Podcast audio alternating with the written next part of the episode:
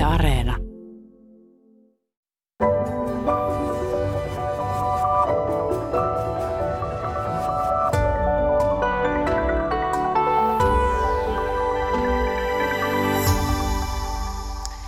No niin, tervehdys hyvät kuuntelijat. Rikoksesta ja rangaistuksesta siis asiaa tänään. Tervetuloa rikosoikeuden professori Matti Tolvanen. Kiitos. Kriminologi Maria Norman. Kiitos. Ja myöhemmin puhelimitse keskusteluun liittyy myös Terhi Kantanen Huoma rystä. Viranomaisten tietoon tullut rikollisuus on viimeisten kymmenen vuoden aikana pääosin laskenut, mutta nyt viimeisen kahden vuoden aikana on lähtenyt nousuun selvästi omaisuusrikokset, liikenne- ja huumausainerikokset, seksuaalirikokset ja myös henkirikokset. Ja meillä Suomen lainsäädännössähän niin vain murhasta langetetaan yksi tuomio, elinkautenin vankeus. Ja kaikkien muiden rikosten kohdalla sitten on rangaistuksessa käytössä asteikkoja ja miten tuota asteikkoa sitten tulkitaan, niin se on tapauskohtaista ja tuomioistuimesta kiinni. Eli laki on laki, mutta sitä tulkitaan. Matti Tolvanen, mitä voisit todeta noin yleisellä tasolla, että missä me mennään tässä suomalaisessa tuomiopolitiikassa yleisesti ottaen tällä hetkellä? No kehitys on hyvin monen suuntaista. Niin kuin totesit, rikosten määrä on ollut aika vakio viimeiset vuodet, kuin myös vankiluku. Mutta sitten järjestelmän sisällä on kyllä sitten myöskin havaittavissa ankaroitumista. Se koskee erityisesti sitä, että elinkautisvankien määrä on varsin suuri verrattuna menneisiin aikoihin – Seksuaalirikoksissa on selkeästi erityisesti lapsiin kohdistuvissa linjaa tiukennettu sekä lainsäädännön että oikeuskäytännön tasolla. Ja nyt on sitten tulossa myöskin tiukennuksia aikuisiin kohdistuviin seksuaalirikosten lainsäädäntöön, joka heijastuu väistämättä myöskin sitten jos jollakin aikataululla vankilukuun. Yhtenä piirteinä on myös todettava, että korkein on useassa ratkaisussa linjannut tuon ehdollisen ja ehdottoman vankeuden rajapintaa ja todennut, että mitä lähempänä ollaan kahta vuotta, joka on siis ehdollisen rangaistuksen enimmäismäärä, niin sitä vankemmat perusteet pitää olla ehdollisen rangaistuksen tuomitsemiselle. Niin, että semmoista pientä ehkä koventumista voisi no on, havaita on, tässä mielessä. Toki, toki järjestelmä on sitten kevennettykin, koska meillähän suunnilleen puolet tilastollisesta rikollisuudesta hävisi pois, kun tuli kaksi vuotta sitten uusi tieliikennelaki, tieliikenteen rikkomukset käsitellään hallinnollisessa menettelyssä. Sitten on vielä yksi piirre. Entistä useammin kyllä huudetaan rikoslakia apuun, että kun tulee joku uusi ilmiö, mm. niin sitten kysytään, että tai sanotaan, että se pitäisi olla rangaistava. Minusta pitäisi aina kysyä, että ei kai nyt tämäkään ole rangaistavaa ja, ja eikä sen pidäkään olla. Eli minä henkilökohtaisesti olen sitä mieltä, että uusia kriminalisointeja oikeastaan ei pitäisi säätää. Mm. Eli olet sitä mieltä, että liian vähäisiä tekoja otetaan sinne rikoslain No sinne otetaan kaiken varalta kriminalisointia ajattelemattakaan tai uskomattakaan, että niitä pystytään valvomaan. Pitää nimittäin yksi trendi vielä todeta. Meillä liki puolet rikoksista jätetään kokonaan tutkimatta ja se on äärimmäisen huolestuttavaa. Mm, ei ole resursseja esitutkintaan. No esimerkiksi eläkkeelle nyt Helsingin poliisin murharyhmän päällikkö Juha Rautaheimo on kyllä puolestaan sitten kritisoinut tuomiopolitiikkaamme ja hän on todennut, että, tai ihmetellyt sitä, että meillä törkeistä huumausainerikoksista saa rangaistus, rangaistusasteikon kovimman pään tuomio, mutta sitten väkivaltarikoksesta esimerkiksi niin tuomitaan usein sieltä alimmasta päästä. Jatko tämä, tämän kritiikin? Tämä on pulma. Tämä koskee muun muassa perusmuotoista raiskausta. Meillä on asteikko vuodesta kuuteen vuoteen ja meillä käytetään alinta kuudennesta pääasiassa tuomitsemiseen. Eli meillä puolet tuomitaan noin puolitoista vuotta vankeutta ehdollisen. Ja, ehdottomatkin ne on hieman yli kahden vuoden keskirangaistus on ehdottomissakin, joita on siis noin puolet. Ja asteikko on todella vuodesta kuuteen. Samaten törkeissä pahoinpitelyssä asteikko vuodesta kymmeneen. Pääasiassa liikutaan vuoden ja kahden välillä. Mm. Ja, ja Miksi niin usein sitten otetaan sieltä alimmasta päästä? Se on vain traditio. Mm. Meillä oli tuossa mielenkiintoinen väitöstilaisuus Heikki Kemppisen kanssa viime syksynä. Olin vasta väitteen ja siinäkin yritimme sitten väittelijän kanssa sitä jäljittää, että mihin tämä perustuu tämä ajattelu, että tuomitaan pääasiassa sieltä alimmalta viidennekseltä, niin ei siihen vaan vastausta löydy. Niin on vain ollut tapaan. Mm-hmm. Ja yksi selitys, mikä tähän on joskus annettu, on, että yritetään säästää sitä tilaa, että sit jos tulee joku vielä pahempi, joku ihan mm. pöyristyttävän paljon pahempi rikos, niin sitten jos olisi jo menty sitä täyttä skaalaa käyttämään, niin sitten se saisi saman rangaistuksen kuin joku, mikä sitten siinä suhteessa näyttäisi lievemmältä. Mutta siis onhan tuossa silti liikkumavaraa. Mutta ehkä jos mä peruutan siihen, mitä Matti sanoi, että, että halutaan kriminalisoida uusia rikoksia, niin sehän on ehkä semmoinen niin tavallisen kansalaisen tai meidän kulttuurin semmoinen tapa haluta niin kuin osoittaa, että me ei hyväksytä jotain asiaa tai että, että, että meidän mielestä se on huono. Ja tavallinen ihminen ei peräänkuuluttaessa niin kuin kriminalisointia ajattele, että kuka sitä valvoo tai mi- miten siitä tuomitaan, vaan se on myös se sosiaalinen signaali, että hei, me halutaan näyttää, että tämä ei ole ok. Ja tavallaanhan laki toimii myös siitä näkökulmasta, että esimerkiksi silloin kun ää, lasten kuritusväkivalta kiellettiin, niin sitähän pidettiin ihan typeränä. Ihmiset vastusti sitä kovasti, ää, mutta lopputulos on kuitenkin se, että lasten kuritusväkivalta on laskenut aivan hurjan paljon ja silti se ei tarkoita, että ihmiset olisi saanut, huoltajat olisi saanut tuomioita, vaan siis pelkkä se, se niin kriminalisointi on aiheuttanut sen. Ja tietenkin myös kampanjat ja tiedottaminen tämmöinen, mutta se on osa semmoista, millä halutaan vaikuttaa kansalaisten ja ihmisten niin kuin käyttäytymiseen. Että tavallaan laille os, niin kuin osoitetaan paljon eri vaatimuksia ja ne, ei, ne voi olla hyvinkin erinäköisiä niin kuin juristin näkökulmasta tai sosiologin tai tavallisen ihmisen näkökulmasta, että tavallisille ihmisille näyttäytyy siltä, että tämä on huono juttu, sen pitäisi olla laitonta, sit pitää rangaista ja poliisi nyt saa hoitaa tämän, mutta harvoinhan näissä tilanteissa sitten vaikka ajetaan lisää rahoitusta oikeuslaitokselle tai – lisää poliisiresursseja ja ehkä myös se kuvaa jotenkin semmoista mielikuvituksettomuutta, että meidän ensisijainen tapa eh, yrittää niin kuin saada jotain pahaa pois on se rangaistus. Että me ei olla niin kuin heti huutamassa, että miten me voitaisiin jollain toisella tavalla puuttua tähän niin kuin ilmiöön, vaan me ollaan hyvin semmoisia rankaisukeskeisiä. Mm. Joo, kyllä rangaistuksena pitäisi olla viimesijainen keino. Toki sen myönnän, että rikosoikeudella ja moraalilla on hyvin läheinen yhteys. Kyllä ihmisten moraalikäsityksiä pitkällä aikavälillä pystytään muuttamaan myöskin rikosoikeuden keino. Hyvänä esimerkkinä on rattijuopumus. Kun on säädetty kiintiä 0,5 promille raja, niin sitä pidetään ihan moitittavana sitä, että ajetaan mm. ajoneuvolla, moottorikäyttöisellä ajoneuvolla niin, että on promillimäärä 0,5. Tästä on Norjasta erittäin pitkäaikainen tutkimus. Siellä nimittäin 30-luvulla jo säädettiin promillereja, että sieltä löytyy ihan, ihan tilastodataa, että näin todella on. Ihmisten moraalikäsitykset ovat tämän juopuneen ajon suhteen muuttuneet pääasiassa sen kautta, että on tullut hyvin selkeä rikosoikeudellinen sääntely. Mm. Niin pidetään moraalittomana, mutta rattiopumuksesta annetaan aika lieviä tuomioita sitten mm. taas puolestaan. Että... Toki pitääkin antaa, koska perusrattiopumus on sinällään – se on tekorikos ja siitä rangaistaan ihan puhtaasti sen perusteella, että on promille, tietty promillemäärä ilman, että siitä on mitään, mitään vahinkoa tullut. Että toki sitten niissä tilanteissa, missä aiheutetaan kuolema tai vakava vamma, niin minunkin mielestäni rangaistustasossa olisi jopa, jopa koventamisen varaa. Ja mm. aika täyttä tulisi vankilassa, jos kaikista rikoksista tulisi se vankilanakki sitten.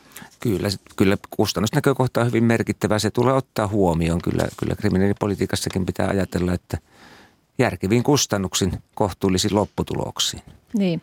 No mä oikeastaan voisin ottaa tuosta rattijuopumuksesta tässä kiinni, kun ää, tietenkin niin kun tämän suhteellisuusperiaatteen mukaan niin se tuomittava rangaistus sen pitää olla suhteessa sen teon vakavuuteen ja tekijän syyllisyyteen. Mutta sitten jos tämän teon seurauksena tuleekin sattumalta tavallaan – vakava seuraus. Oli tällainen tapaus, että mies oli lähtenyt ajamaan yli kahden promillen humalassa autoa, törmännyt pyöräilijään, pyöräilijä oli kuollut ja, ja mies sai rangaistukseksi yksi vuosi, yksi, kuusi, kuukautta ehdollista plus jonkin verran oli yhdyskuntapalvelua. Ja, ja yleensähän tällaisessa törkeässä kuolemantuottamuksessa niin vähimmäisrangaistus on neljä kuukautta ja enimmäisrangaistus kuusi vuotta vankeutta, mutta, mutta tätä ehdollista tuomiota oli sitten perusteltu sillä, että tällä autoilijalla ei ollut aiempia rikosrekisteri, rikosrekisterimerkintöjä. Mutta se, että, että hän on tällä törkeällä rattiopumuksellaan aiheuttanut yhden ihmisen mm. kuoleman ja hän selviää siitä ehdollisella, niin se minulle kuulostaa kyllä hyvin lievältä. No niin kuin jo tuossa äsken sanoin, niin olen itsekin puoltanut sitä, että silloin jos voidaan osoittaa, että kuljettajan viaksi jäi törkeä huolimattomuus yhdistettynä korkean promillemäärään, niin silloin minunkin mielestäni tämmöisen henkilön oikea paikka olisi kyllä, kyllä vankila. Mm. Että kun laki sanoo, että pitää, pitää tämä rangaistus mitata niin, että se on oikeudenmukaisessa suhteessa teon vahingollisuuteen, vaarallisuuteen, motiiviin ja muuhun syyllisyyteen, niin kyllähän tässä tämä sekä teon vahingollisuus että vaarallisuus puoltaisivat Joo, kyllä. kyllä se promille oli kyllä tosi korkea. Että mm. me, meillä on jotenkin, tämä on taas semmoinen perinne, että meillä liikenteessä aiheutettua kuolemaa ei pidetä niin vakavana kuin jos, jos se kuolema aiheutetaan muuten. Jos ajatellaan moitittavuutta, niin onko se nyt sitten niin paljon merkittävästi moitit, vähemmän moitittava tämmöinen teko verrattuna siihen, että juovuuspäissään pistää kaverin hengiltä ja saa sitä yhdeksän vuotta. Mm. Näitä mm. pitäisi niin kuin suhteuttaa toisensa. Onhan tämä rattiopon ajo se on samalla saattanut vaarantaa muita ihmisiä, lukuisia joko muita ihmisiä. Mm. Nyt oli vain sattuma, että tämä yksi ihminen kuoli. Eli kyllä siihen teon vaarallisuuteen pitäisi kiinnittää rangaistuksen mittaamisessa nykyistä enemmän huomiota. Ei, ei niinkään siihen yksittäiseen seuraukseen, vaan ottaa huomioon, että mitä siitä olisi voinut seurata. Mm. No vielä näistä ehdollisista äh, tuomioista, niin on itse, itse ihmetellyt, että mun mielestä aika, aika tota vakavista pitkäkestoisista teoista on usein annettu vain ehdollista vankeutta. Ja esimerkiksi KRP on kritisoinut, että se on ihan sama kuin antaisi vapauttavan tuomion, että siitä tulee ainoastaan merkintä rikosrekisteriin, että se voi tietenkin haitata työnhakua, mutta mitään valvontaa ei oikeastaan ehdonlaisuudessa juurikaan ole. Esimerkkeinä ö, tällainen pahoinpitelytapaus, että mies oli pahoinpidellyt vaimoaan useita kertoja. Oikeudessa oli käsittelyssä kahdeksan näistä pahoinpitelyistä. Ja, ja yksi pahoinpitely oli tapahtunut silloin, kun tämä hänen opettajavaimonsa oli pitämässä lapsille etätuntia kotona. Kun oli koronan takia etä, etäkoulu ja hän oli kesken oppitunnin sitten repinyt sen vaimon siitä lattialle ja potkinut ja, ja lyönyt useita kertoja ja, ja tosiaan sitten kahdeksan muuta pahoinpitelyä, niin hän sai siitä 11 kuukautta ehdollista vankeutta. Sitten toinen, mikä, minkä olen laittanut tässä itselleni ihmettelyn alle on niin tällainen 50-vuotias nainen sai, sai tota kaksi vuotta ehdollista, kun hän oli kohdellut kaltoin lastaan koko tämän lapsuuden ja nuoruuden ajan. Tämä lapsi oli tällä tuomiohetkellä täysi-ikäinen. Nainen oli muun muassa lyönyt lastaan, jahdannut lapiolla, pakottanut lapsen juoksemaan lumihangessa ilman kenkiä, syömään oksennustaan, tukistanut, lyönyt useita mm. kertoja, jättänyt vaille riittävää ruokaa, lepoa, vaatetusta, hygieniaa. Ja tämä tilanne oli jatkunut kymmenen vuotta – Eli se, että mm. tämän yhden ihmisen koko lapsuus ja nuoruus mm. on pilattu, niin tämä nainen pääsi siitä ehdollisella. Nuo ovat niin. juuri, juuri tyyppiesimerkkejä siitä, että meillä tämä järjestelmä perinteisesti on käsitellyt yksittäisiä tekoja. Ehkä tässäkin on suunta muuttumassa, että aletaan ehkä ajatella enemmän juuri sitä, mitä tämmöinen pitkä, pitkäkestoinen piina aiheuttaa ihmiselle – Meillä on yksi juuri selvityshanke tässä menossa ministeriön toimeksiannosta, missä, missä juuri tätä henkisen väkivallan huomioon ottamista tuomioissa tutkitaan. Ja jos näissäkin otettaisiin huomioon tuo pitkä aikaväli – ja ajateltaisiin uhrin näkökulmasta, mm. niin lopputulokset saattaisivat olla koko lailla toisia kuin, kuin mihin on nyt päädytty. Että se on tämä rikosoikeuden pulma on ollut juuri tämä, että kun puhutaan tekorikosoikeudesta, niin se on sitten alkanut tarkoittaa sitä, että katsotaan vain yksittäistä tekoa Joo. tai yksittäisiä tekoja ajattelematta todellakin, jos nyt vaikka kymmenen, kymmenen vuotta kestää tuommoinen lapsen piinaaminen, niin kyllähän se kahden vuoden ehdollinen vankeustuomio tuntuu kovin, kovin lievältä. Mm.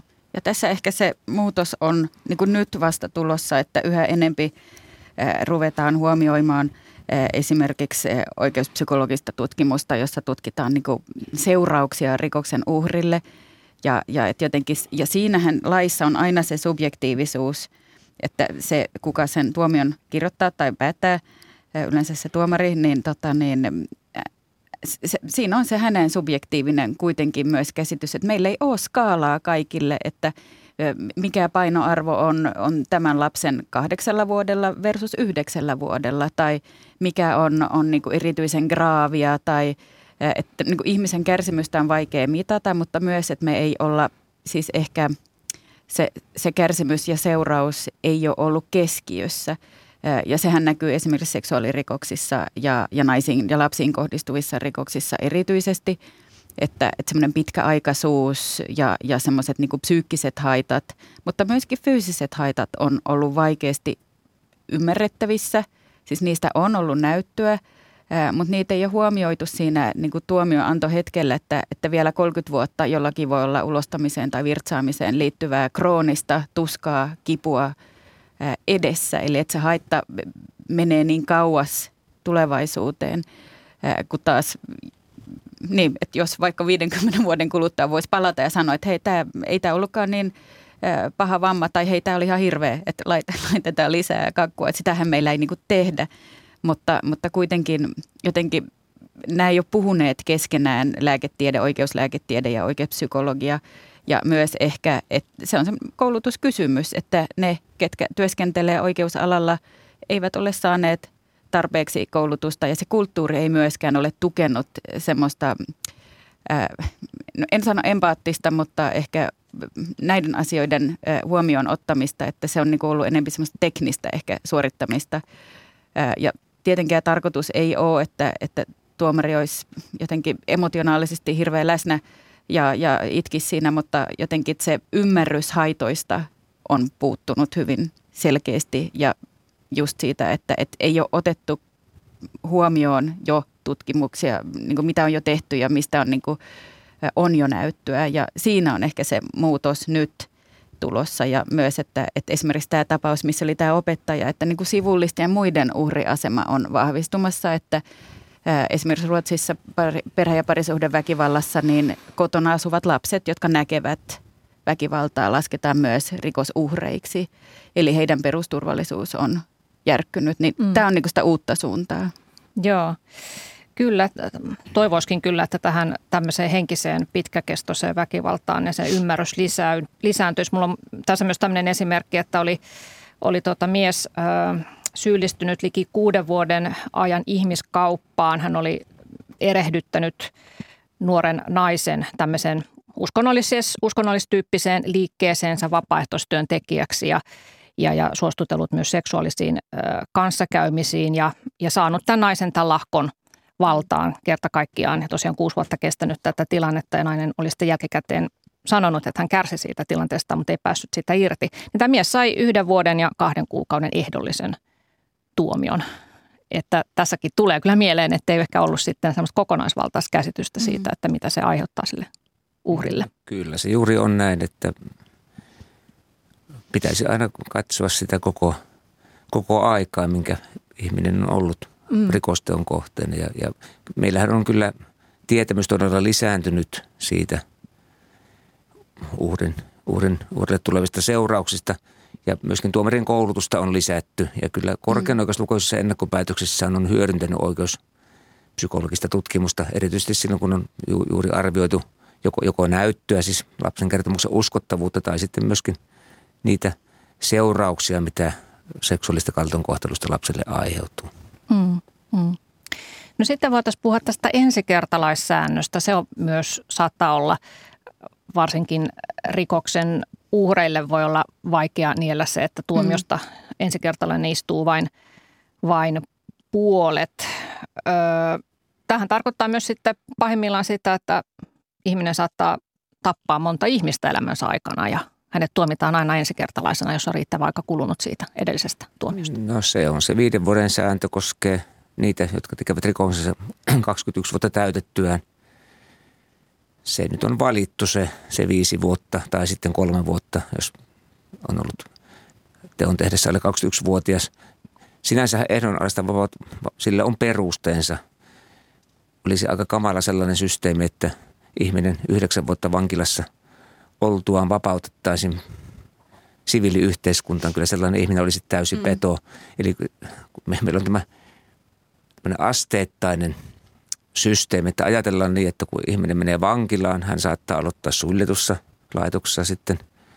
Hän saattaa siellä käydä erinäköisiä ohjelmia läpi, sitten hänet siirretään avovankilaan, mm. avovankilasta valvottuun koevapauteen ja sitten sieltä sitten ehdolliseen vapauteen vielä valvottuna. Näin se ideaalimaailmassa toimii. Nyt pulmaksi muodostuu siviiliyhteiskunta, joka ei ole valmis ottamaan vankia vastaan. Eli meillä voi olla vankilassa erittäinkin hyviä kuntouttavia toimenpiteitä, mutta niiden merkitys jää sitten odotettua vähäisemmäksi sen takia, että kun ihminen sitten tulee siviili, hänellä ole työtä, ei asuntoa ja hänellä on päihdeongelma, niin voi hyvin arvata, että hänen riskinsä syyllistyä uusiin rikoksiin on varsin korkea. Ja onneksi on tosi harvinaista, että sama henkilö toistamiseen tekisi henkirikoksia. Eli, eli just sitä ehkä ei tarvi eniten pelätä.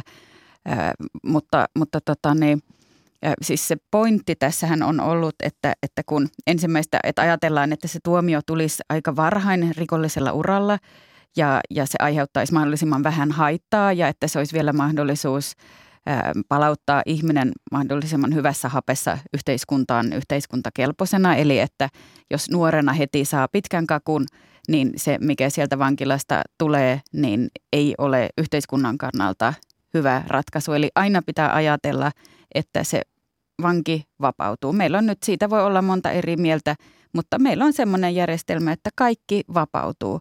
Ja pitkässä juoksussa ää, niin, niin meidän on valmistauduttava siihen, että sekin on mahdollisimman hyvä tilanne. Eli se, että me rikotaan ihminen ää, ja sitten halutaan, se, tai sitten se tulee takaisin yhteiskuntaa, se ei ole hyvä lähtökohta. Ja sitten tulee näitä tilanteita, missä tuntuu ihan pöllöltä, että taasko tämä on ensikertalainen, vaikka se on niin kuin monikertalainen. Ja mä ajattelen, että tässä ei ole ehkä ajateltu just niitä tapauksia, kun tätä ensikertalaisuussääntöä on niin kuin säädetty. Että se tavoite on niin kuin hyvä ja tavallaan mistä mä, mitä mä arvostan Pohjoismaissa on just tämmöinen niin tietynlainen armollisuuden ajatus, että pyritään siihen, että, että se yhteiskuntakelpoisuus paranisi ja että ei olisi semmoista three strikes and you're out, mm. niin kuin esimerkiksi Yhdysvalloissa on, että, että niin kuin kovaa kovaa vastaan. Että on semmoista inhimillisyyttä kuitenkin, mm. mutta ihan siis usein toki joutuu tilanteeseen, missä se tuntuu pöyristyttävältä. Toki pitää muistaa, että ne, joita vaarallisimpina pidetään, niin eivät olekaan vaarallisimpia. Me teimme selvityksen tuossa, viime vuonna se valmistui, jossa ilmeni, että – elinkautis, elinkautisvangeilla tai vapautuvilla elinkautisvangeilla on merkittävästi pienempi riski syyllistyä uuteen rikoksen kuin muilla vangeilla. Mm. Siihen on tietysti yksi ihan raadullinen syy, ikä. Mm. Jos ihminen on vankilassa 15-16 vuotta, niin hän on aika iäkäs vankilasta vapautuessaan ja asia on niin, että kun ikää kertyy, niin rikoksia ei jaksa tehdä. Joo. Mutta, mutta to, toki on niinkin, että – olen kyllä kuullut myöskin rikosseuraamuslaitoksesta, että itse asiassa ovat niin parasta vankiaineista myöskin vankien hoidollisesti, että se, se ei ole mikään ongelmaryhmä. Siis mm, siellä on jo pieni ei. joukko, siellä on pieni joukko toki voi olla, joka on ongelmallinen, mutta pääasiassa ei. Eli, eli kyllä se on näin, että meillä voi olla vääriä käsityksiä siitä, että kuka on todella vaarallinen. No ja ehdottomasti just liittyen niin rangaistuksiin, niin nehän kohdistuu vain heihin, jotka jää kiinni. Kyllä. Eli, eli se pitää niin muistaa, että kun pelätään rikollisia tai vankeja, niin meidän keskuudessahan on äh, ihan yhtä paljon tekijöitä, ei ehkä henkirikostekijöitä, mutta äh, vakavia ja, ja törkeitä rikoksia tekeviä ihmisiä me ei vaan tiedetä. Eli se tieto lisää tässä mm. niin Eivät ole jääneet vaan kiinni. Joo. Niin. niin. Tai a, ei ole tullut tutkintaan. Aika monet, aika monet syyllistyvät nuorena erinäisiin rangaistaviin tekoihin, mutta sitten ne, ketkä – tekee sitten myöhemmällä iällä rikoksen, niin se, se, sehän on ihan alle prosentin luokkaa taas sitten. Siis se joukko, joka, joka aikuisiällä tekee rikoksia. Ja sitten äärimmäisen pieni joukko se, joka vankilaan palaa, palaa uudestaan. Että itse asiassa monta kertaa voi olla itse asiassa nuoren kannalta parempikin, että ei jää kiinni. Siis sekin on ihan niin raadollista, että joskus voi olla se kiinni jääminen itse asiassa tuottaa tu- tu- enemmän uralle, syrjäytymistä. Niin se, se voi aiheuttaa, ja, ja olen niin itse huolestuneena seurannut sitä, että kun aletaan tehdä lastensuojeluilmoituksia siitä, jos jollakin 16-vuotiailla tavataan olutpullo.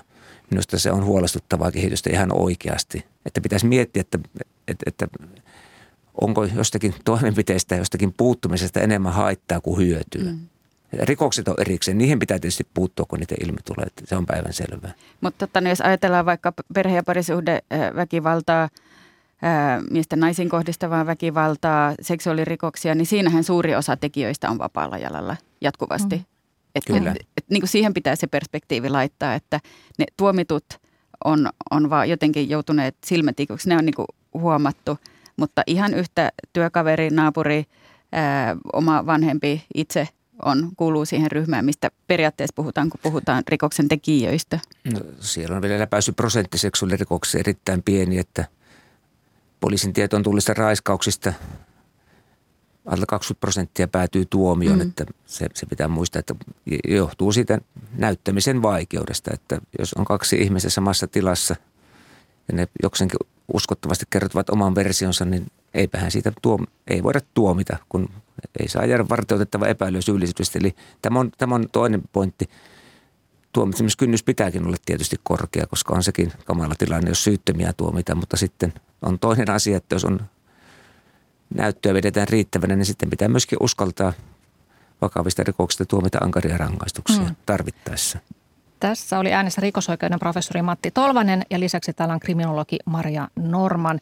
Tuleeko teille mieleen itsellenne jotakin semmoisia mediassa esillä olleita rikoksia, joiden tuomioita te olette itse ihmetelleet? No muutamassa tapauksessa on hämmästellyt noita perusteluja.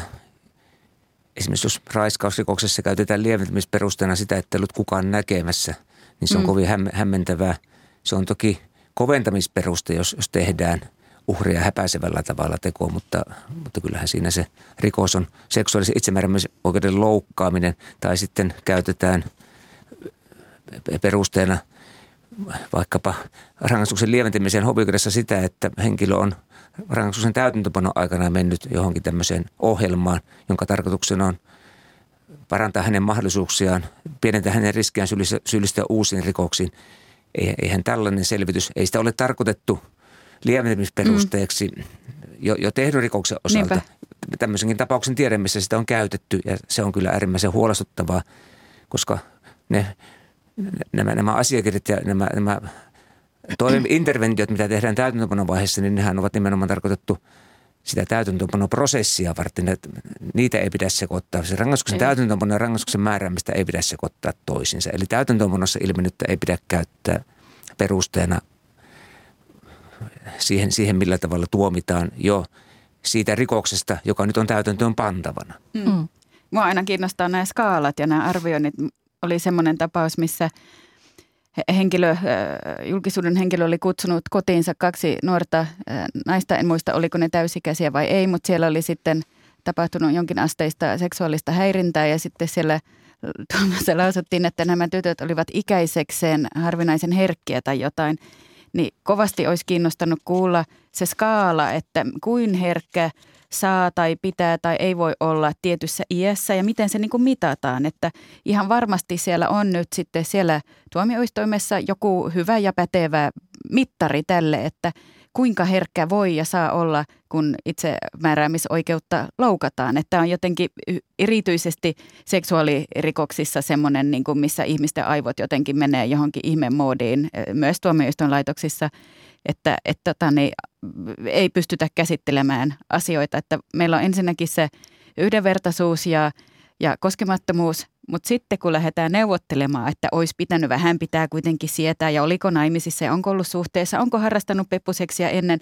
asioita, joilla ei ole siis mitään. Siis jos nähdään ihminen koskemattomana, niin se joko on tai ei. Mutta hmm. tässä nähdään semmoista, mitä kutsutaan niin kuin neuvotteluksi sen kanssa, että millä, onko, onko nuorella tytölle isot tissit. Näyttikö se kuitenkin aikuiselta, vaikka se ei ollut aikuinen. Ehkä se sitten oli vähän aikuinen, eikä hän saakaan sitä lapsuuden tuomaa suojaa esimerkiksi. Mm. Niin tämä on niin kuin ihan pöyristyttävää ja ehkä osoittaa sen, että kun vaaditaan niin kuin tiukempia rangaistuksia tai lakeja, niin eihän se laki koskaan ole parempi kuin se, joka sitä niin kuin työssään hyödyntää. Eli jos hänellä on semmoinen idea, että koskemattomuudesta voidaan neuvotella ja tietyn ikäisenä pitäisi sietää sen oman koskemattomuuden loukkaamista tietyssä määrin, niin sitten se on ihan yhtä paskan marjat sen lain kanssa. No ei, nyt, nyt tuli pahasti sanottua.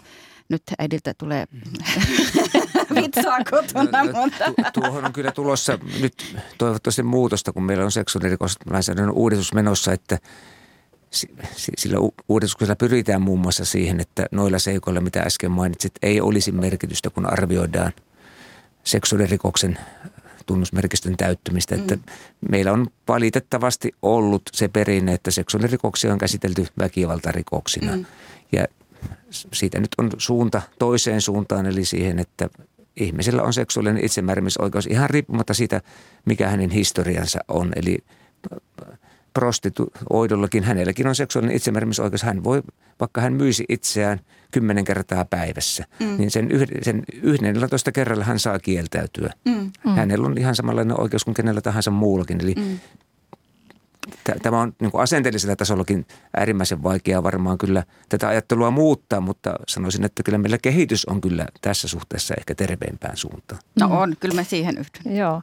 No itseäni on jäänyt vielä mietityttää tämä muutaman, onko siitä muutama vuotta tämä Koskelan tapaus, missä 16-vuotiaat mm. nuoret erittäin julmalla, käsittämättömän sadistisella tavalla tappoivat ikätoverinsa ja he saivat tavallaan ihan reilut tuomiot, 10, 9 ja 8 vuotta, mutta koska he ovat te, ää, nuoria ja olivat ensikertalaisia, he istuvat siitä vain kolmanneksen ja siitäkin sitten vielä noin puoli vuotta sitä ennen pääsevät koevaa pauteen mahdollisesti, niin käytännössä sitten se, että tämä yksi ihminen menetti koko elämänsä, niin siihen suhteutuu se, että he istuvat noin kolmisen vuotta vankilassa. Että se hiukan, mutta tämähän on tämä sääntö. Öö, sääntö näissä alaikäisissä tapauksissa. Otetaan nyt vähän uhrin asemaa enemmän esille. Suomessa kuolee lähes sata ihmistä vuodessa henkirikoksen uhrina ja uhrien omaisten tukena toimii Huoma ry eli henkirikoksen uhrien läheiset ry ja nyt puhelimessa on tämän yhdistyksen vapaaehtoistyön koordinaattori Terhi Kantanen. Hän osallistuu Oulusta käsin. Hei Terhi. Hei. Millaiset asiat näistä tuomioista yleensä nousee esille, kun keskustelet teidän asiakkaidenne eli henkirikoksen uhrienomaisten kanssa? Joo, siis se on tosi pelottava kokemus menettää läheinen väkivaltaisella traumatisella tavalla niin kuin henkirikos. Ja tota, moni ei osaa aluksi suhteuttaa, suhteuttaa sitä mihinkään muuhun ehkä telkkariohjelmassa nähtyihin asioihin, mitkä ei taas sitten ole lähelläkään sitä, mikä Suomessa realismi on. Ja sitten kun rikosprosessi etenee ja annetaan tuomiot, niin monelle nousee hämmennystä, siihen, hämmennystä ja vihaa sitten myöskin sitä tekijää kohtaa tietysti, mutta myös yhteiskuntaa, että näinkö tämä meni, että näinkö vähän minun läheisellä oli arvoa, että tappaja selvisi teosta muutamalla vuodella vankilassa. Mm. Ja moni henkirikoksen uhrinomainen varmasti toivoo pitkiä vankeusrangaistuksia. Ajatellaan, että tappajalla ei oikeutta elää normaalia elämää täällä meidän keskuudessa – varsinkin kun se oma elämä muuttuu niin rajusti. Että nämä uhrien omaisethan on sekundaariuhreja sille rikokselle. Mm. Ja heille voi tulla pitkiä, pitkäkestoisia terveysongelmia, ahdistusta sen traumaattisen menetyksen myötä, monenlaista psyykkisiä syystä, oiretta, työkyvyttömyyttä, itsetuhoisia ajatuksia, isoja taloudellisia vaikeuksia myöskin. Niin tuota, sitten kun tätä omaa muuttunutta, radikaalisti muuttunutta tilannetta verrataan siihen vaikka, että minkälaisia tuomioita saadaan tai minkälainen vankien tilanne on siellä vankilassa, niin sitten voidaan ajatella, että vangilla on liian hyvät olosuhteet. Niin kuin Tolvanen sanoi, että vankilassa on hyviä kuntouttavia toimenpiteitä, mutta moni uhrinomainen kokee, että heillä niitä ei ole ja he niitä tarvitsisivat myös. Miten tässä niin kävi, että se, joka teki sitä pahaa, saa paremmat palvelut kuin he. Mm. Eli ja tota, niin, sano vaan. Niin mietin myös, että sitten yksi, yksi niin kuin ihan todellinen asia, mistä puhuttiin, on se pelko. Että kun läheinen on surmattu, niin sitten, että se tekijä on vankilassa, niin se tuo uhrinomaisille turvallisuuden tunnetta. Ja se on sitten iso huoli, kun tietää, että milloin, milloin sieltä vankilasta vapaudutaan ja tuleeko sitten siellä kyläraitilla vastaan mm. se tekijä sitten ja mitä sitten tapahtuu. Mm. Eli tosiaan niin kun henkirikoksen uhrien läheisten näkökulmasta, niin se tekijä, hän sovittaa sen tietyn tuomion muutaman vuoden, voi jatkaa elämänsä, mutta uhrin omaisilla on ikään kuin elinkauten, että se asia on heidän kanssaan loppuelämän.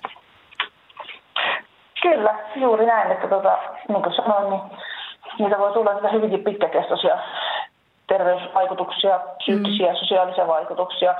Ja sitten myös se, että koko elämä on jollain lailla muuttunut, se tulevaisuus muuttuu. Niin. No. Että, tota, tulee haaveet ja, ja, ja suunnitelmat, mitä esimerkiksi on ollut olemassa, niin ne muuttuu, mm. kun no se miten, kuolee. Terhi Kantanen Huoma rystä, niin miten sinun ja teidän yhdistyksen mielestä tämän rikosprosessin pitäisi mennä, että rikoksen uhrin ja tämän omaisten asema huomioitaisiin nykyistä riittävämmin? No siis kaikenhan pitäisi niin alkaa siitä, että kun poliisi käy viemässä puolen niin oikeat palvelut alkaa rullata, että, että omaiset tulee sellainen tunne, että häntä kohdellaan oikeudenmukaisesti. Annetaan heti kriisiapua ja yhteys terveydenhuoltoon, rikosuhripäivystykseen tuo tarjolle niin kuin Manulle illallinen, että ei jätetä sokissa olevaa ihmistä itse pyörimään niiden asioiden keskellä, sen hämmennyksen keskellä, mitä tässä tapahtuu. Ja yhteistyö poliisin kanssa pitäisi olla asiallista ja myötätuntista ja kaiken tiedon saannin riittävää. Mutta ikävää kyllä näissä niin on paikkakuntakohtaisia eroja ja jos omenan kokee sitten näissä palveluissa puutteita, hankaluutta, niin sitten ne katkeruuden tunteet voi lähteä nousemaan. Ja tota, silloin, silloin juuri tämä mun katkeruus siihen, että vankilassa palvelut rullaa paremmin kuin itsellä, ne mm. voi nousta. Aivan. Ja mun omainen viesti myös sitä, että on vaikea ymmärtää rangaistusasteikkoa, että miten niin kuin jotenkin saman kaltaisesta teosta voi tulla jo, ää, erilaiset tuomet. Toinen katsotaan tappona ja toinen murhana. Ja että just tästä, mistä olette puhunutkin tässä, että miksi vankeusrangaistukset oikeudessa määrätään vuosia ja sitten käytännössä ne lyheneekin puoleen tai kolmannekseen ensikertalaisuuden tai nuoren iän myötä. Mm, mm. Joo, ja, ja sitten... tuomio kuuluu siis muutakin kuin vankeusrangaistus. Että se pitää myös muistaa. Että tota, viime vuosina huomaan erityisesti niin ajanut sitä asiaa, että valtion pitäisi ottaa vastuuta henkirikoksen uhrin omaisille maksettavista korvauksista, mm. koska tällä hetkellä käytännössä menee niin, että korvauksia haetaan ensisijaisesti tuomioistuimen kautta surmaajalta. Ja sitten kuitenkin niin no kaikki tietää, että käytännössä monet laskut pitää maksaa heti. Eli sitä rahaa pitää olla pankkitilillä jo valmiiksi ja sitten niin kuin vasta myöhemmin saa ne korvaukset. Ja sitten jos ö, tuomittu, mone, niin kuin monesti on, on vähävarainen tai varaton, niin hän ei pysty maksamaan niitä, jolloin sitten uhrinomainen joutuu hakemaan näitä ulosoton kautta. Mm. Ja perintöprosessi jää monella kesken jo heti siinä alussa, kun kuulee, että surmaaja saa yhteystiedot, omaisen yhteystiedot sen prosessin aikana. Ja sitten viimeistään, kun se prosessi etenee, jos joku sitä jatkaakin, niin tullaan huomaamaan, että niitä rahoja ei ikinä nähdä. Että korvauksia ei siltä tekijältä saada perittyä ja viimein velka raukenee. Hmm. Ja sitten myös tämä korvausasia tavallaan pakottaa sen uhrin omaisen olemaan tekemisissä tämän, tämän tekijän kanssa ties kuinka pitkään ja, ja kaiken lisäksi sitten vielä tuloksetta. Kyllä, kyllä. Joo. Tota, voi olla, että jossakin veronpalautuksesta tai jossakin perinnöstä joskus saa jonkun muutaman kympin ja silloin aina kolahtaa postiluukusta se kirje, jossa tuota on sen tekijän nimi. Ja tietää myös, että ne omat yhteystiedot siirtyy taas sinne tekijälle. Että mm. tälle, tälle henkilölle on maksettu niitä korvauksia. Aivan. Aika paljon on epäkohtia. Kiitoksia Terhi Kantanen. Me jatketaan nyt täältä studiosta ja, ja tiedoksi muuten, että Huoma ryllä on, on vertaistukiryhmiä ainakin Helsingissä, Vaasassa, Kotkassa, Lahdessa, Seinäjoella ja Turussa tällä hetkellä. Ja varmaan lisääkin niitä vertaistukiryhmiä perustetaan aina tarpeen mukaan. Kiitoksia. Mitä Matti Tolvanen ja Maria Norman, niin mitä ajatuksia tämä Terhin puhe herätti? No ensinnäkin jo esitutkintalaki velvoittaa poliisin ohjaamaan rikoksen uhrin tukipalvelujen piiriin. Erityisesti jos uhri on haavoittuvassa asemassa ja henkirikoksen uhrihan, uhrin omainen hän yleensä on. Mm, kaikilla paikkakunnilla se ei sitten toteudu. Se on, siinä on tietysti puutteita, että ja varmaan eroja.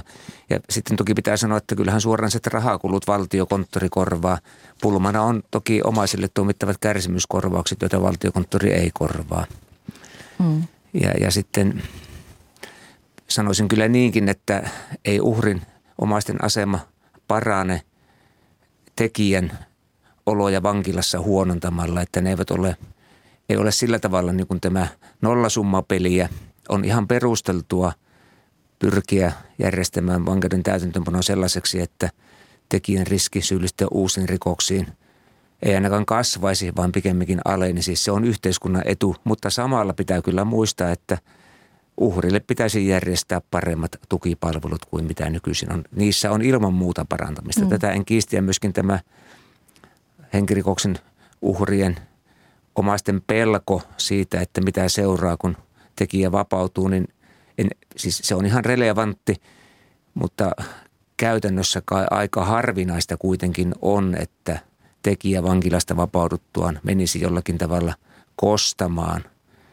surmaamansa ihmisen mm. omaisille sitä, että hän on joutunut vankilaan. Että tällaisia tapauksia en oikeastaan tiedä. Toki niin kuin ymmärrän psyykkisesti, hän se on äärimmäisen raskasta ajatella, mm. että, että mitä tapahtuu sitten, kun tämä tulee tämä, Joo. Mm. tämä tekijä Joo. ulos. Siinä voi olla jossakin perheväkivaltatapauksessa vähän toisenlaisia tilanteita, mutta jos on täysin ulkopuolinen tekijä, niin riski sille, mm. että uhriomaiset joutuisivat myöhemmin saman tekijän kanssa tekemisiin, niin on kyllä käsittääkseni tutkimusten mukaan hyvin pieni. Mm. Mutta mä ymmärrän hyvin siis tuon uhrianomaisten tilanteen, että voi, voi käydä tosiaan niin, että se henkirikos suistaa myös tämän ö, omaisen elämän Kyllä. raiteeltaan ja tulee niitä mielenterveysongelmia. Voi jopa menettää työkykynsä, jolloin talous alkaa kärsiä ja sitten alkaa tulla se tunne, että, että hänellä menee paljon huonommin kuin sillä Se on, se on hurja riskitilanne hyvinvoinnin ja, ja tota niin – monilaajas, monialaisesti hyvinvoinnin näkökulmasta.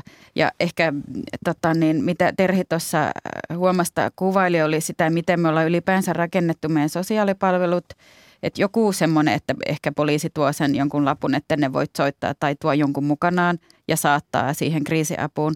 Mutta meillä ei ole sitä saumatonta jatkumoa, semmoista niin kuin tukea, vaan meidän kaikki sosiaalipalvelut rakentuu – sen sosiaalipalvelun tarvitsijan aktiivisuuteen. Ja samalla me tiedetään, että ne, ketä yleensä tarvii sosiaalipalveluja, niin heillä on jo joku ongelma, joka estää, siis masennus, pelko, terveysongelmat, niin tekee sen, että ei vaan niin kuin jaksa.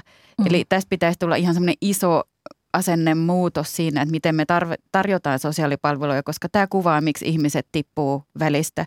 Ja onneksi on nyt Huoma ja kiitos Terhille ja Huomalle teette tosi tärkeää työtä, kun nostatte näitä. Mutta eh, tämä on, niin kuin siis, on, on laajempikin sosiaalipalveluiden ongelma, että me eh, ei niitä tarjota niin, että ihminen olisi kuin kukkakämmenellä, kun elämä on kriisissä. Mm. No, kyllä lainsäädäntö lähtee toki siitä, niin kuin sanoin, että viranomaisen pitäisi tunnistaa nämä Mutta sitten pitää tuen, hakea tuen, ja olla aktiivinen ja soittaa on, ja pitää varata aikaa tämä, ja tämä pitää täysin paikkansa. kirjautua. Kyllä, kyllä. Mutta mennään tota vähän eteenpäin tässä aika, aika rientää.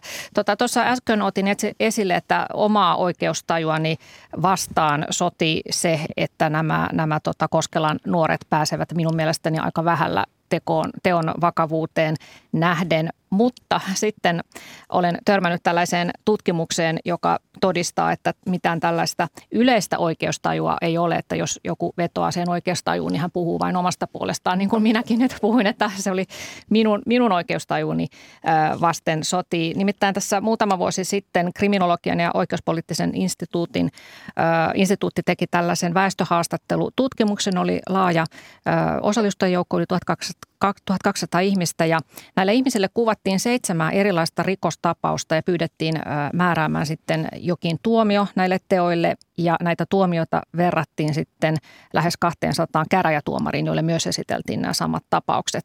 Ja, ja kävi ilmi, että näissä kansan antamissa tuomioissa oli valtava hajonta Mm. Eli ei ollutkaan käynyt niin kuin voisi ehkä olettaa, että kaikki olisivat lähtökohtaisesti halunneet kovemmat tuomiot kuin mitä nämä tuomarit antoivat. Se on lohdullista mun mielestä. Mm. Mutta voi Joo, olla, että tämä Koskelan tapaus on semmoinen, mikä on aika paljon yhdistänyt ihmisiä, koska se väkivalta oli niin raakaa ja, mm, ja se mm. pojan avuttomuus ja, niin, ja, ja pitkäkestoisuus myös joo, oli se oli, oli jotenkin semmoinen, mihin ehkä kaikki pystyy, pystyy mm. tota niin, tuntemaan empatiaa. Ja siis nämä on niin kuin sillä jänniä juttuja, että riippuen, että kenen näkökulmasta, yhteiskunnan tekijän vai uhrin näkökulmasta tarkastelee, niin itsekin niin kuin rikollisuusalan ammattilaisena ne tunteet vaihtelee tosi voimakkaasti, että, että jos ajattelee niitä tekijöitä, niin on, voi olla, yrit, mun työ on yrittää myös nähdä heidän tulevaisuutta ja sitten kun ajattelee sitä uhria, niin, niin aivan erilaiset fiilikset ja, ja näkökulmat, mm. mutta ehkä yleensä mikä näissä pitää muistaa on, että kun se rikos on tapahtunut, niin sitä kuollutta ei saa enää takaisin. Eli se elämä on tässä nyt ja eteenpäin ja just se yhteiskuntakelpoisuus. Että et tota, niin mun mielestä tuo Terhi äsken sanotti tavallaan sen katkeruuden, että itse jää, että muut jää heikommalle kuin se tekijä, niin siinä on ehkä, että se, se, se avain tähän niin kuin ymmärtämiseen, että et, et, et niin miksi, tähän varmaan liittyy myös raivoa, että miksi ei kukaan auttanut sitä poikaa aiemmin, miksi nämä teki näin, miksi ei kukaan auttanut näitä tekijöitä aiemmin. Eli, eli monenlaiset ajatukset yhdistyy äh, ehkä siihen, mikä loppupäässä näyttää siltä, että me halutaan ankaremmat tuomiot tai äh, enempi kakkua, kun me, mitä me ehkä oikeasti halutaan, että tämä ei tapahtuisi ikinä enää, että kaikki, ketä tämä koskettaa, saisi apua ja tukea. Että niin kuin siinä se on niin kuin pitkä prosessi, se rikos tapahtuu, sitten on esitutkinta, oikeusprosessi ja tuomio ja siinä matkan varrella on monta kohtaa, missä voi tuntua, että, että tämä on ihan pöyristyttävää ja tämä on ihan niin kuin törkeetä, tämä kohtelu, mitä saan, miksei poliisi soita, ää, miksi, miksi tota, niin lastensuojelu ei tee sitä ja tätä. Ja, mutta se, se rangaistus on niin jotenkin semmoinen kosketeltava, fyysinen ja, ja se tuottaa semmoista hetken mielihyvää saada vaatia, että nyt perkele enempi rangaistusta. Tämä on niin väärin, että ne mm, tunteet mm, purkautuu mm, juuri mm, niin kuin siihen. En minäkään tuota, se on tuo kansanoikeustaju, ei sitä pysty määrittelemään. Toki näissä tutkimuksissa, mihin tuossa Sarikin viittasi, on se pulma, että niin siinähän vastataan niin kuin paperilla oleviin kysymyksiin sitten – kun aletaan määrätä konkreettisessa tapauksessa rangaistus, niin se tilanne on ihan eri.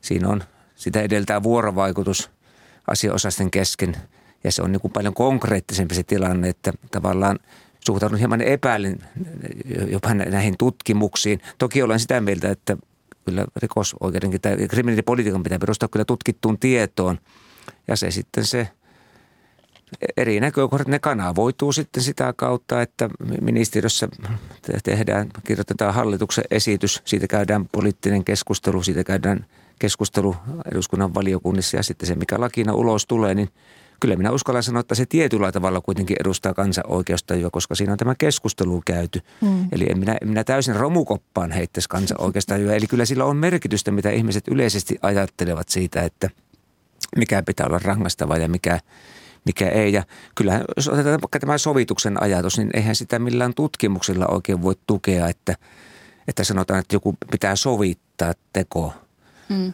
mm. paha teko. Se on jotenkin tässä ihmisluonnossa vaan tämmöinen ajatus, että ajatellaan, että kun tekee tarpeeksi pahan teon, niin mm. se pitää sitten sovittaa sillä tavalla, että – tietyn määrän kärsimystä sitten mm. osaksensa niin. ottaa. Eli rankaiseminen on aina on kärsimyksen tuottamista, se pitää vielä muistaa. Aivan. Tota, Matti Tolvanen sanoi tuossa ennen lähetystä hyvin, kun me puhuttiin tästä uusinta prosentista, joka on aika huikea, että onko tällä hetkellä vankilassa neljäsosa vangeista on sellaisia, jotka on siellä vähintään jo kolmatta kertaa, Kyllä. jotkut on seitsemättä kertaa ja sitten viime vuonna ehdottomaan vankeuteen tuomituista 90 prosenttia oli uusioita. Eli siinä mielessä, jos nyt puhutaan, että mitä se vankila tekee näille ihmisille, niin ei nähtävästi ainakaan estä heitä tekemästä uusia rikoksia. Mutta sä sanoit, Matti, että ei se olekaan se vankilan toimivuuden mittari, se uusiminen, vaan se on juuri tämä, tämä sovitus, eli, eli tämmöinen tavallaan yhteiskunta ottaa haltuun sen kostoenergian, mikä täällä jo, ihmisissä kihisee. Se, se on sattuvasti sanottu kyllä jo, jo taannoin. En nyt muista kuka rikosoikeustieteilijä ulkomainen sen on sanonut, että kyllä minä sen voisin tarkistaa, mutta nyt en juuri tällä hetkellä muista, että, että se on tämä rikosoikeus, se on, se on niin yksityisen koston kesyttäjä. Jos se siinä onnistuu, niin silloin kaikki on hyvin. Eli jos yhteiskunnassa ei esiny sanottavasti oman käden oikeutta, yksityistä kostoa, niin silloin, silloin voi sanoa, että sen, sen maan rikosoikeusjärjestelmä toimii jokseenkin sillä tavalla, kun sen on ajateltu toimivan. Eli, ja, ja sitten luottamusnäkökohta on hyvin tärkeä – tässä nyt toistan Tapio Lappiseppälän tutkimuksia tai hänen tuloksiaan on niin, että vaikka olisi kahdessa maassa sama määrä rikollisuutta, niin toisessa maassa voi olla kaksinkertainen määrä vankeja.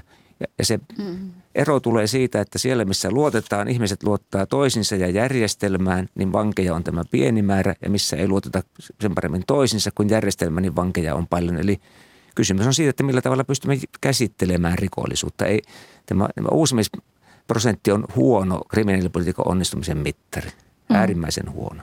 Mutta se on semmoinen uusi tavoite äh, rikosseuraamustoiminnassa, tai siis ei nyt päivän, päivän mutta äh, historiallisesti uusi, että nyt kun ne kerta on siellä, niin sitten voisi yrittää vähän kuntouttaa ja voisi ajatella tulevaan. Ja nämä ajatuksethan on jokseenkin aika kovassa ristiriidassa keskenään, että ihmiset on kriisissä vankilassa, ne voi siellä huonosti – ja vaikka, vaikka ehkä yleisö ajattelee, että niillä on telkkarit ja ne ehkä saa pelata jotain peliä ja lukea ja ehkä saa jopa ostaa suklaata, niin, niin entisenä vanginvartijana voin sanoa, että kyllä siellä voidaan niin hirvittävän huonosti. Niin, sä oot tosiaan ollut vankilassa kyllä, töissä aikoinasi. Kyllä monet sellit on laitettu kiinni.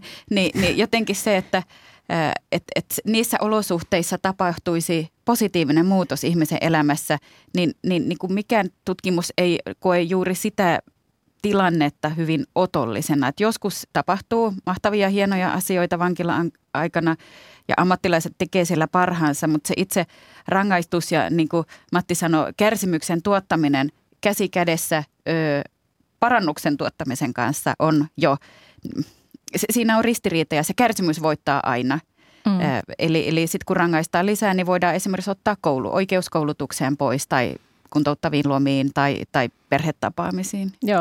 No vielä tästä kansan oikeustajusta, kun viittasin tuohon tutkimukseen, niin se on minusta mielenkiintoista, että kun tehdään kysely kansalle, että pitäisikö rikostoimijoita koventaa, vastaus on aina kyllä. Mm. Mutta sitten kun tehtiin tämmöinen spesifimpi tutkimus, missä esiteltiin yksityiskohtia ja kerrottiin kaikki siitä tapauksesta, niin sitten ne tuomiot olikin, ne hajosi paljon enemmän, että oli mm. huomattavasti lievempiä tuomioita, että siitä tulee mieleen se, että kun ihmiset lukee mediasta näitä tuomioita, mitä minäkin nyt tähän olin poiminut, että, että miten voi olla tällainen, niin mehän ei tiedetä siis mitä kaikkea siihen mm. on liittynyt, jolloin se kuva, kuva saattaakin sitten muuttua. Mutta mitä tulee tuohon luottamukseen, Matti otit esille, että tietenkin rikoksesta pitää seurata rangaistus ja lisäämme luottamusta siihen, että meillä on säännöt ja sääntöjen rikkomisesta seuraa jotakin, mutta luottamusta rikkoo sitten toisaalta se, mikä tuossa alussa otettiinkin esille, että meiltä jää hirvittävä määrä rikoksia tutkimatta. Mm. Se että ihminen ku... saattaa jopa viedä todisteet mm. poliisille, että tutkitaan Kyllä. tämä, mutta se, sitä ei oteta se, se, on, se on lisääntyvä pulma ja siihen on vaikea sanoa, että millä, keinoilla siihen pystyisi puuttumaan. Resurssin lisääminen on yksi keino, mutta kyllä tässä järjestelmässä jotain vikaa täytyy olla, jos meillä, meillä on, on siis jouduttu tähän, että, mm. että merkittävä osa juuri sellaisista rikoksista, missä, missä uhrina on niin sanottu tavallinen ihminen, niin ne jää tutkimatta. Onneksi niistä suuri määrä on omaisuusrikoksia, jotka vakuutusjärjestelmä hoitaa, mm. mutta kyllä siellä myöskin paljon pahoinpitelyitä jää tutkimatta, jos, jos ei ole jo lähtökohtaisesti tiedossa – pahoinpitelyn tekijä, niin tällä hetkellä kai on niin, että sellainen juttu hyvin todennäköisesti jää tutkimatta kokonaan. Eli kenelläkään ei ole aikaa selvittää, että kuka olisi tekijä. Kyllä sillä voi olla pidemmällä aikavälillä huonoja vaikutuksia juuri tähän siihen luottamukseen, mitä järjestelmää kohtaan tunnetaan. Ne muutokset eivät tässä suhteessa ole äkillisiä, mutta jos ajatellaan tämmöisiä pitkiä trendejä, 10-20 vuotta, mm. niin vaikutus saattaa jo ollakin. Tästä pitää saada tutkimusdataa vähän tästäkin mm. puolesta. Tähänhän norjalainen kriminologi Nils Kristi ehdotti, että, tai havaitsi sen, että meidän yhteiskunta menee enempi siihen suuntaan, että me halutaan niin juridinen ratkaisu. Mm. Että et tämmöinen niin ihmisten keskinäinen sopiminen on jäänyt pois, mitä, mitä ehkä on ollut tiiviimmissä yhteisöissä, pienemmissä kylissä ja näin poispäin. Että, että jotenkin, että mi, myös herää kysymys, että miksi aina poliisin ja oikeuslaitoksen pitäisi ihmisten keskinäisiä riitoja ratkaista ja olisiko esimerkiksi sovittelulle tai muunlaiselle järjestelylle tässä tilaa. Että tämähän, niin kuin, niin kuin Matti sanoi, että tämä laajenee, kun me halutaan kriminalisoida lisää. Mm, kyllä. Sä teet mulle merkin. Mä näin, näytin täällä merkkiä, että aika valitettavasti loppuu. Me päästiin niin, oikein me, vauhtiin Matin kanssa. Kuitenkin, että rikossovittelussa sentään menee vuosittain 12-13 000 juttua, että kyllähän sitä meillä käytetään. Joo. Kyllä.